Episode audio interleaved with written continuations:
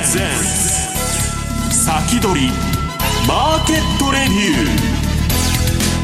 ー。こんにちは、石原潤です。リスナーの皆さんこんにちは、津田まりなです。この時間は楽天証券プレゼンツ先取りマーケットレビューをお送りしていきます。改めましてパーソナリティは現役ファンドマネージャー石原潤さんです、はい、よろしくお願いします。よろしくお願いします。それでは今週のゲストをご紹介しましょう。今週は楽天証券株式デリバティブ事業本部長の土井正嗣さんにお越しいただきました。こんにちは。よろしくお願いします。よろしくお願いします。さて石原さん、今日はまずお知らせがあるんですよね、はいはい、あの選挙でないんですけど最後のお願いに参りました。はい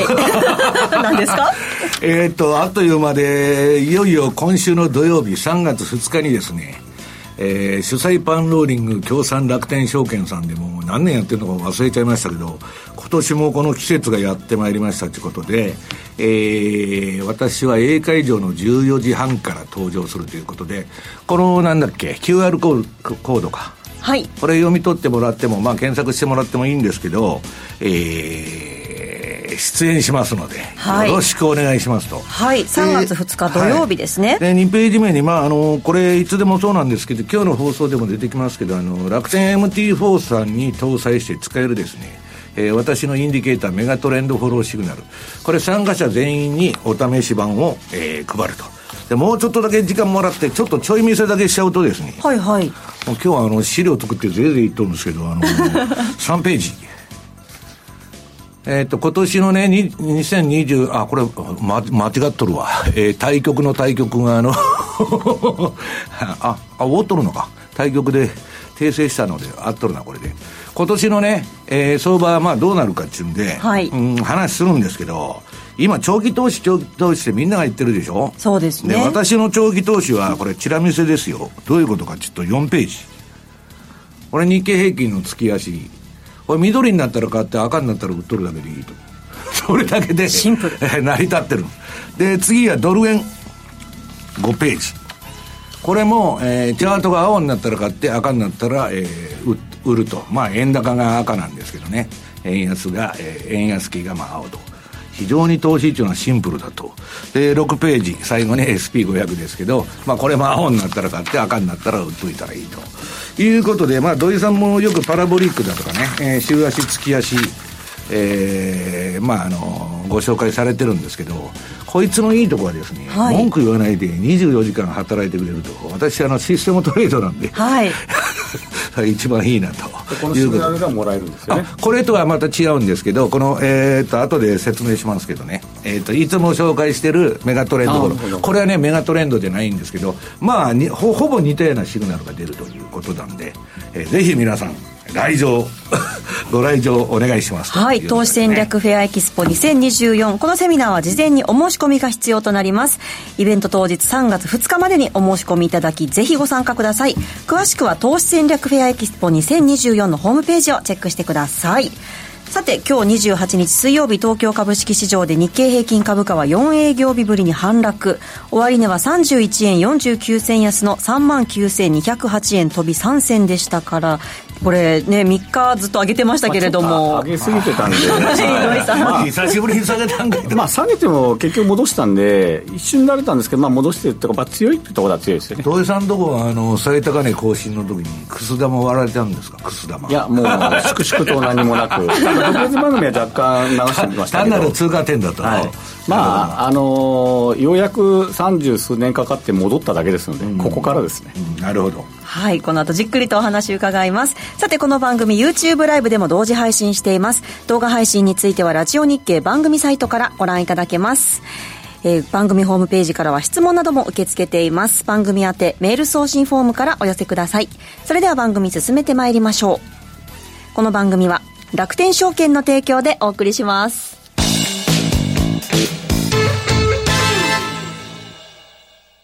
スマホで気軽に米国株投資始めてみませんか。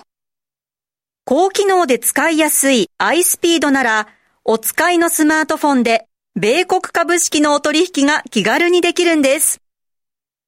相場の急騰急落に備えて便利にお使いいただける逆差し値注文機能を追加し、より便利にお使いいただけるようになりました。便利な機能が満載のスマートフォンアプリ iSpeed をぜひ使ってみてくださいね。詳しくは iSpeed で検索。楽天証券の各取扱商品等に投資いただく際は、所定の手数料や諸経費等をご負担いただく場合があります。また、各取扱商品等は価格の変動等によって損失が生じる恐れがあります。投資にかかる手数料等及びリスクについては、楽天証券ウェブサイトの投資にかかる手数料等及びリスクページや契約締結前交付書面等をよくお読みになり、内容について十分にご理解ください。金融商品取引業者関東財務局長金商だいひゃくきゅうじゅうごごう楽天証券株式会社ウィークリーマーケットレビュー。さあ、ここからは楽天証券株式デリバティブ事業本部長の土井正嗣さんにお話を伺っていきます。土井さん、よろしくお願いします。はい、ます今日はあのふたつお得なあのお知らせの、まあ、ご紹介なんですけど、はい、まずあのマネー本投資始めた時にいろんなとこからまず勉強するとき、マネー本ってやっぱ便利で、いろんな人が一生懸命時間作って書いてくれたのを、まあ、一瞬で取り込めるっていう面ではいいですよね。うん、で、えーと、楽天証券に口座をお持ちの方は、えー、実はタダで読めるマネー本っていうのがありまして、でそれがこのおすすめマネー本っていうやつですね。はい、で楽天コボをダウンロードして、で楽天証券で中の、あのー、中にどういうやり方をするって書いてあるんですけど、このホームページ行って学ぶセミナー行って本で学ぶおすすめマナー本っていうこの順番でクリックしていただくと、ここのコーナーに行きます。で ニーサ とかイデコを楽天で持っていると、さらにあの対象が膨らんで、この下にあるような金とかあの米株とか、これを月にさんさつ読めるという。あ、月にさんさつなんだ。はい。大体ひとつがいっかげつちょい長く読めるので、まあ、じっくり読めますので。トータルでどのぐらいあるんですか、その こ, ここに出てる本ですか。えーと、ここに出てる本ですね。でこれが、えーと、ニーサでこの方はこっちのよんさつ、えーと右側 で, で左側があのそれ以外の方も読めるものなので、なるほど。まあ、ニーサを持ってるとさらにお得っていうことなので、まあ、ぜひちょっと見ていただければ、はい、あのいいと思います。でさらに、あのー、マネー本っていってもこうマガジンがあるじゃないですか、雑誌が、はい、あの日経マネーとかアイラマネーとかで、こういうものについても次のページで、えー、楽天マガジンっていうサービスがありまして、でこちらは ニーサ とかイデコをお持ちの方限定なんですけども、月にさんさつ、えー、無料でマネー本が読めるという、まあ、こちらもいいサービスがありまして、でマネー雑誌ですね。でマネー雑誌がえー、こちら楽天マガジンというアプリを入れていただいて、で、まあ、さんまいのお札みたいなのももらって、えー、お札はですかお札はもらえるんですよ、クーポンみたい な, みたいな、はい、でそれでマネー雑誌が読めるっていう。やっぱり本屋で、えー、日経マネーとか買おうとかアイラマネー買おうというと、ちょっとこうためらっちゃう方いると思うんですけど、まあ、ここでタダで読めるっていうのはいいと思うんで、まあ、ぜひ見てください。手軽ですしね、どこでも読めますからね。特にあの株主優待でこんな銘柄ありますよとか、後輩とこれありますよとか、今流行りの米株これですよとか、まとまってるんで、本は本でやっぱ便利なのがあるんでね。まあコブも無料でダウンロードできるし、はいはい、使ってます、ね、それをまず落として、そうですでこれで自分のスマホで見る、はいはい、なるほど。でこちらもあの ニーサ 楽天でお持ちだと、えー、見れる。結構本の数もあるんで、ぜひ使ってみてください。はい、ぜひご利用ください。はい、で、えーと、次がいつもの相場の状況なんですが、 エスアンドピー の週足はもうじゅういちがつとおかに回転換してから、もう先ほどの石原さんおっしゃってるように、うん、黙って買ってりゃいい相場っていう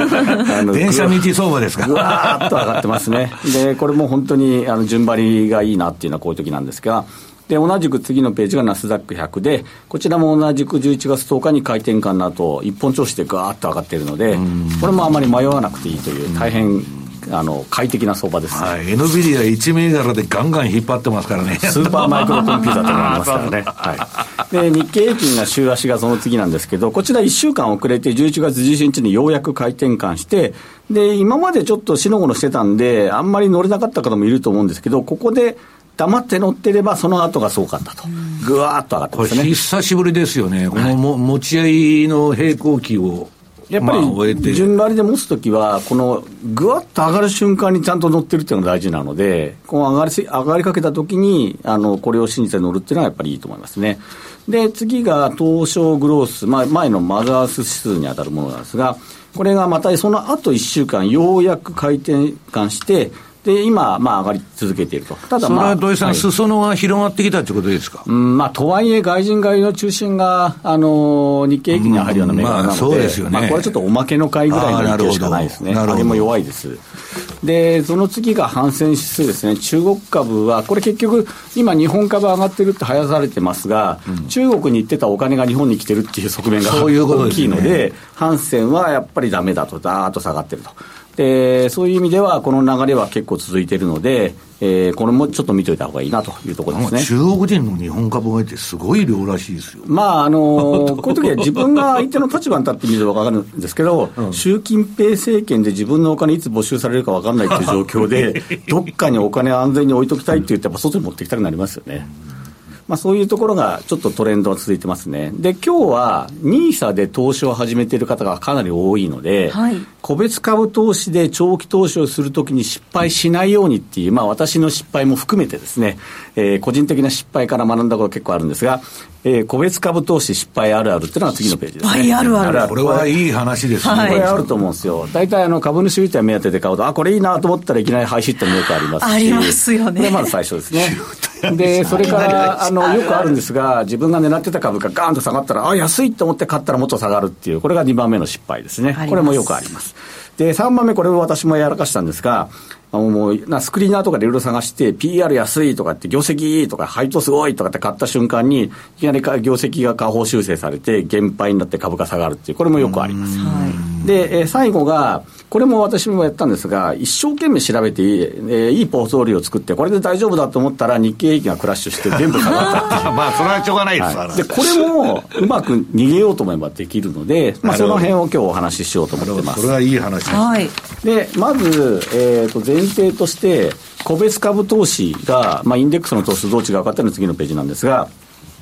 まあ、インデックス投資の場合はこの緑の線で、えー、上下の幅が限られていると。で、えーまあ、楽にこれが取れると。またあの左の方にギャンブルがありますがギャンブルはやればやるほど負けるっていうまあどうもだろうっていうだからこれギャンブルそれで耳が痛い。それで勝ってるからそう顔が浮かんできました。ギャンブルと言ったらマリナルと普通の人は負けるので、はいまあ、ここはあんま投資じゃないと。で個別株投資は結構面白くて大部分の方が結構負けるようにできてるんですね、はい、下の方に市場の養分って書いてあるんですが市場の養分出たあの普通に買って普通に売買すると上手い人に全部こう養分上げてるような感じになっちゃうんですよ。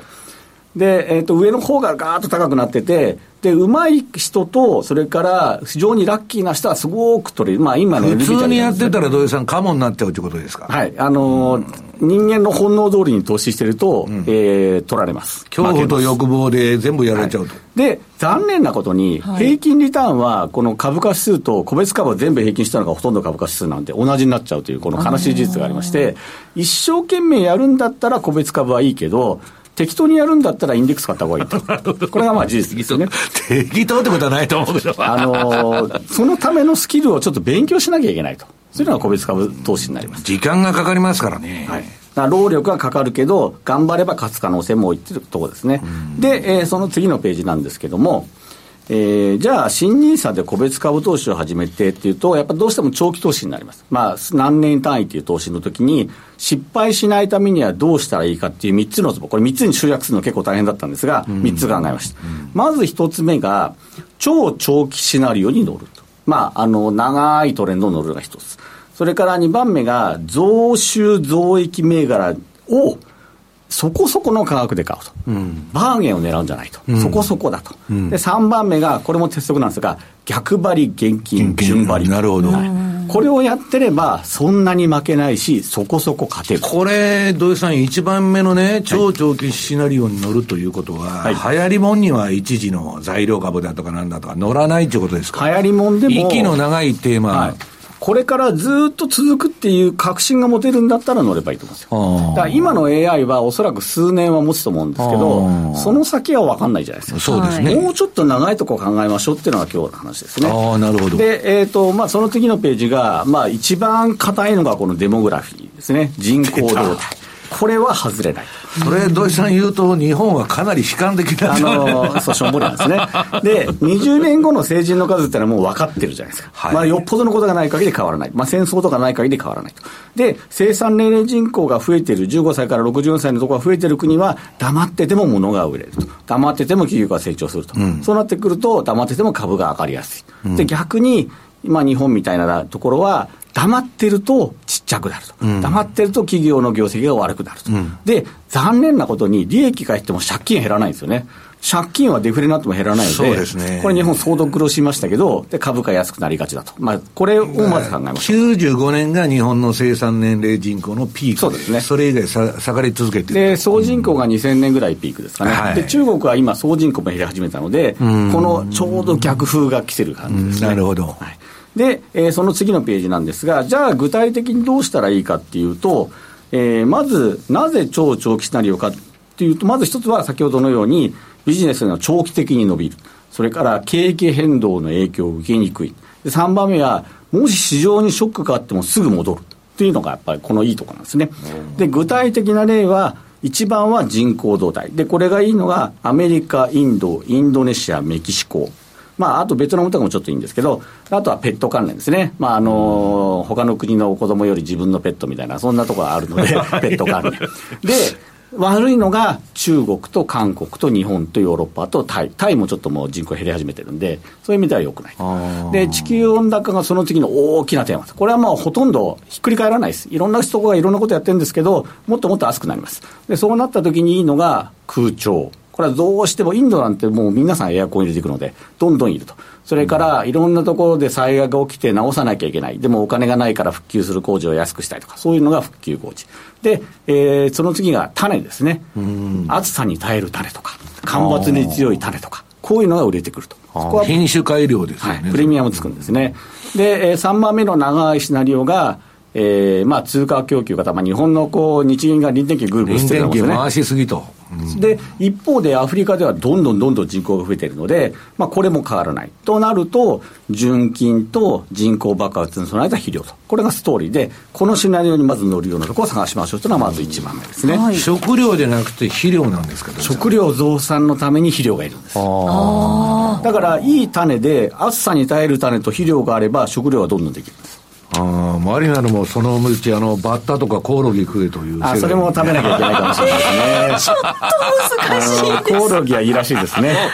ゴキブリっていうのもありますからねでその次がですね、増収増益銘柄をそこそこの価格で買うというのが次のページなんですが、まずいちばんめの条件が増収増益銘柄であること、赤字は絶対ダメと、うん、ピーアールにひゃく 倍もダメと、うん、で ピーアール の目処がじゅうばいからさんじゅうばいぐらいで、 ピーイージー ってちょっと後で言うんですが、うん、えー、成長銘柄の目安はいちからにばい程度ぐらいで探しましょうと。ピーター・リンチの世界です、うん、まあ、成長株ですね、うん、でにばんめは株主優待銘柄は変わらない、株主優待目的では変わらない、あくまでおまけですと、うん、で、えー、と特に赤字で優待があるいい銘柄はダメです。これバスです、はいはい、なくなります、優待がなくなると払えんと思う、はい、でさんばんめがあの私も個人的に相当痛い目にあってますけどね、これね、赤字で優待で、えー、さんばんめがですね株価急落後の、えなんかそこ強調してますね、はい、結構何銘柄もあるんですよ。何かあったんでしょうね株価急落後の高配当利回り銘柄、これもダメと減配になります、はい、で、えー、ポイントはバーゲン狙いは失敗のもとと、有料銘柄をそこそこで、これ、これはだから土井さん的に言うと大底は買うなってことですか。大底だと思ってシグナルが出てればいいですけど、うん、落ちて買うのはダメですね、うん、なるほど、まあ、よくあの落ちる内容要するに途中で掴むなと、はい、そうです。要するに、えー、買い反転のシグナルを見てから待て、待った方がいい。あ、なるほど。でこれはバフェットさんもよく言ってますよね、まあ、いいものをそこそこってのはよく言ってます、うん、で、えーと、その次が ピーアール のイメージなんですが、ちょっとこう時間巻きますが、はい、だいたい ピーアール がまあ真ん中ぐらいのとこを買いましょうって言うんですね。で、T、ピーアール だけで選ぶと低成長株ばっかりになっちゃうんですよ。 ピーアール 真ん中って土井さん言うけど具体的に何倍くらい、まあ、あのじゅうばいからにじゅうばいぐらいじゅうばいからにじゅうばいのバンドだったらいいと。そうですね。でさんじゅうばいでも ピージー が良ければいいっていうそんなイメージですが、まあ、本当に ピーアールじゅう 倍以下っていうのはなんか万年そこにいるような銘柄が入ってくるので、あ、まあ、いつまで、はい、あの低くてもそれ買っても上がらないみたいなことになっちゃう。あのなんか鉛の水道管なんか作るようなそんなイメージですけどあのなかなか儲かってんだけど成長しないと。で成長株を探す目安が次の ペグ レシオ ピージー ですね、はい、えー、ピーイーアール を イーピーエス の成長率で割ったものなんですが、うん、まあ、大体このいちばい以下が割安でにばい以下までは買っていいって言われる数字なんで、これちょっといろんなところに出てるんであの計算してみればいいと思うんですが、えー、ピージーいち 倍以下っていうのはあの割安なんですけど、なんか問題があるときもあるので、えー、ちょっと注意して、まあ、いちからにぐらいの間で探すというのをちょっと見といてください。で、えー、さんばんめがですね、えー、逆張り現金順張りに徹するってやつですね、はい、これでも日本人はね、土井さん、はい、みんな逆張りじゃないですか。大好きですね、えー、外人はほぼ順張りじゃないですか。最近でも順張り増えてきたんですよ皆さん、お、はい、だんだんあの投資うまくなってきたんでこれで日本の投資家も勝てるって感じなんですけ ど, なるほど。でここのチャートがあるように、いつもはいろんな株ってバラバラに動くんですけど、ショックの時ってみんな落ちちゃうんですね。日本の株とアメリカの株とヨーロッパの株も全部一緒にドーンと落ちると。で世界金融危機の時の相関、このにせんななねんからにせんきゅうねんが ゼロてんはちきゅう、 コロナショックだと ゼロてんきゅうご なんで、もう何を買ってても無駄とドーンと落ちちゃうので、うそういう意味では、えー、順張りで買ってて逆張りになったらすぐ落ちる、降りるというところですね。でこの中身をもうちょっと見ます。その次のページなんですが、なんでこうかっていうと、まず株価っていうのは、えー、イーピーエス 一株当たりの利益と ピーアール ですね。で ピーアール は株価収益率なんですが、まず会社が頑張れば イーピーエス が増えていくんですけど、株価収益率ってあんま会社の頑張り関係ないんですよ。で今みたいに中国から日本にお金が来てると、まあ、あるいはアメリカの投資家が中国に突っ込んでたお金を日本に回してるっていう時は、うん、ピーアール が上がるんですよ、うん、ガーッと上がる。アベノミクスの時もそうだったんですが ピーアール が上がる、うんうんうんうん、ここは利益が一緒でも株価がぐんぐん上がっちゃうんですね、うんうんうん、で逆に相場がクラッシュしたら ピーアール が下がるので、うん、どんなにいい企業でも下がると。だから相場全体の動きはやっぱり逆らえないというのがこう一つ。なるほど。でふたつめがこれもよくあるんですが、増額してる会社は次も増額します。で減額してる会社は次も減額します。でなんでかっていうと、自分が経営者になったとすると、増額したときは次に増額するよりちょっとコンサバに出すんですよ。ああ、なるほど。でなんでかっていうと、なんかちょっとこれダメだったら恥ずかしいなみたいに思うんですね。恥ずかしい。で減額した時はちょっと下目に減額出すんですね。なんでかっていうと、いやこれから頑張れると、なるほど、なんとか巻き返すぞって大体頑張れないんで、でまた減額するんですけ ど, どそれを繰り返すんで、どの会社も増額増額増額、 エヌビディア もそうですよね。減額減額減額って会社も結構多いです。だからこれは逆らわないと。これ土井さん的にはね、はい、その イーピーエス だとか ピーアール とかさっきの ピーイージーとかいろんなあれがあると思うんだけど、はい、どれが一番指標としてあれなんですか。えーと、いろんな指標で絞ってきます対象を。ああ、まあいい銘柄リストを上げて、はい、そこから絞り込むというスタイルですか。いい銘柄で、まあ、ストーリーで買える銘柄、 ピーアール で買える銘柄絞って、いいタイミングで入るっていつもこう銘柄出してくるんですよね。スクリーニングして、あとはだからテクニカルの問題とかですね。あ、いい銘柄をいいタイミングで買うんですね。で、えー、さんばんめが、えー、利食いは遅く損切りは早く。これが一番難しい。これが難しいですよね。だから勝者を走らして敗者を切らないとダメなんだけど、人間がやると逆になる。そうなんです。でこれが行動経済学でよく言われているように、やっぱ損失は嫌いっていう人間の脳の仕組みからそうなっちゃうんで、 エフエックス でよく言うようにコツコツコツと使ってドカーンと負けると。これがコツコツドカーンになっちゃうんで、この逆をやるためにどうするかっていうと、その次のページなんですが、えー、イメージ図ですね。普通にこう緑の線でぐーっと相場が上がって下がってというイメージなんですが、えー、普通の方が、えー、まずいや一番安いところで買おうと思うんですよ。 A で買ってやるとか、これあの無理なんですよ。神様じゃないんで、はい、で, で上がり始めて買おうって人は多いんですね。結構 B 点で買おうって人は多いんですけど、ここで買ったとします。そうするとちょっと儲かると売りたくなる。 C の いちにさん ってあるんですが、この いちにさん 全部耐えられる人ってあんまりいないんですよ。あ、そらそう、ね、もう大体いちかにかさんで売っちゃうんですね、うん、でも今回のやっぱり エヌビディア の相場とか日経平均みたいにガーッと実は本当に上に行くんです。それはね、だから土井さん、パラボリック見てたらトレンドが出てるって分かるけど、はい、普通の人は何も見てないわけだから、見てないです。ちょっと上がったらやった儲かったと売っちゃえと。他の人が見てないままでほっといてくれるのが一番よくて、我々はこれを見て勝てばいいってそうですね。で、えー、この天井のあ黄色で売るのも不可能なんですよ。これ誰にも分かんないんで、はい、だからよく日経平均いくらに行くのっていう人がいるんですけど、それは無理です。分かりません、うんうん、ただし下がり始めたら売らなきゃいけない。この青水色のところで S で売らなきゃダメなんですね。で S で売り本当は売らなきゃいけないけど、黄色を見ちゃってるんで大体売らないんですよ。でまだまだ戻るかなっていううちに F になるって、これはよくあるパターンなので、えー、この次で行動経済学のパターンでいかないようにしましょう。この辺でちょっと次いきましょうかね。はい、それでは一旦お知らせを挟みまして、引き続き土井さんにお話を伺います。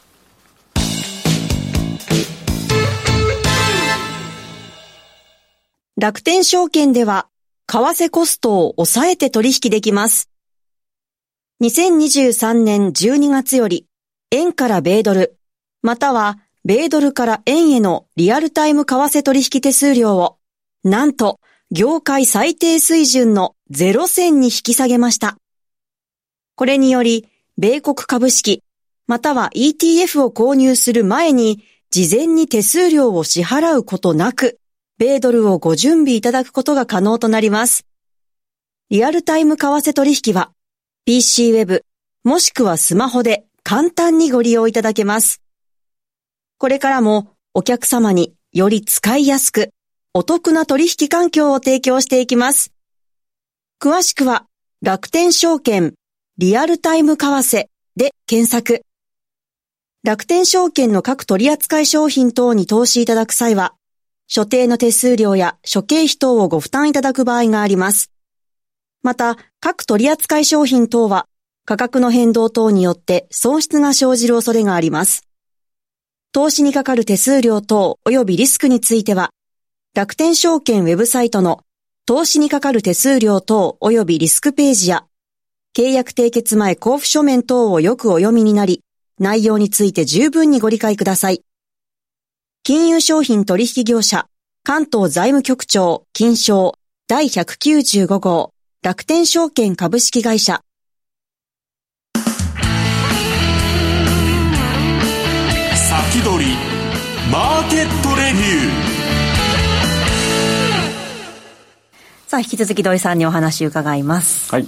えー、とさっき の, そのタイミング見る続きなんですけども、えー、といつもはだいたい週足ってこの番組で言ってるんですが、うんまあ、だいたい数週間から数ヶ月単位の投資の時は週足見るんですが、えー、ニーサで買うような数年単位の時は月足がおすすめですね。年単位で見ると。でこちらがあの エヌビディア の例なんですが、これも本当に綺麗に出てて、この銘柄で言う通りに下にこう押してる時は買いなんですけど、このところに買ってれば赤儲かってると。であの売り始めにせんにじゅうにねんの時にも売り手にするんですけど、ここで降りてれば問題なく避けられてるっていうのが綺麗ですね。でその次は日本タバコなんですが、日本タバコは長い間こう イーエスジー 銘柄となんか敵扱いされてましたよね。こいつら悪いやつだみたいな感じだったんでずっと売られてたんですけど、にせんにじゅういちねんぐらいからちょっと持ち直し始めて、にじゅうにねんの半ばぐらいですね。ここからまた強い回転換してぐーっと上がってると。これだから土井さん、日足はちょっとノイズというかね、間違ったシグナル結構教えてくれるけど、週足は割と安定してるってことですか。週足はあの数ヶ月単位だったら安定してるんですが、もうちょっと長い期間だと月足はさらに安定してるってことですか。はい、長く持つ方は月足の方がいいですね。そういう意味ではニーサだったら月足の方がいいと思います。なるほど。とあまり短い取引やるとそうするということですか。えっとニーサの場合枠があるんで、はい、あんまりバイバイ繰り返せないんですよ。 そうだよね。はい、そういう意味ではやっぱり長期投資がいいと思いますね。あと利益非課税ってのはでかいです。はい、ということでちょっとお話途中になってしまったんですけれども、個別株投資あるあるということで今日は土井さんにお話を伺ってまいりました。さあ、あっという間にお別れの時間でございます。来週は楽天証券経済研究所愛宕信康さんをゲストにお迎えして エフエックス 特集でお送りします。来週もお楽しみに。そしてこの後は YouTube ライブでの延長配信ですので、その時間に土井さんにいつもの個別銘柄のお話も伺っていければと思います。引き続き YouTube ライブもよろしくお願いします。ここまでは現役ファンドマネージャー石原潤さん、楽天証券土井正嗣さんでした。どうもありがとうございました。この番組は楽天証券の提供でお送りしました。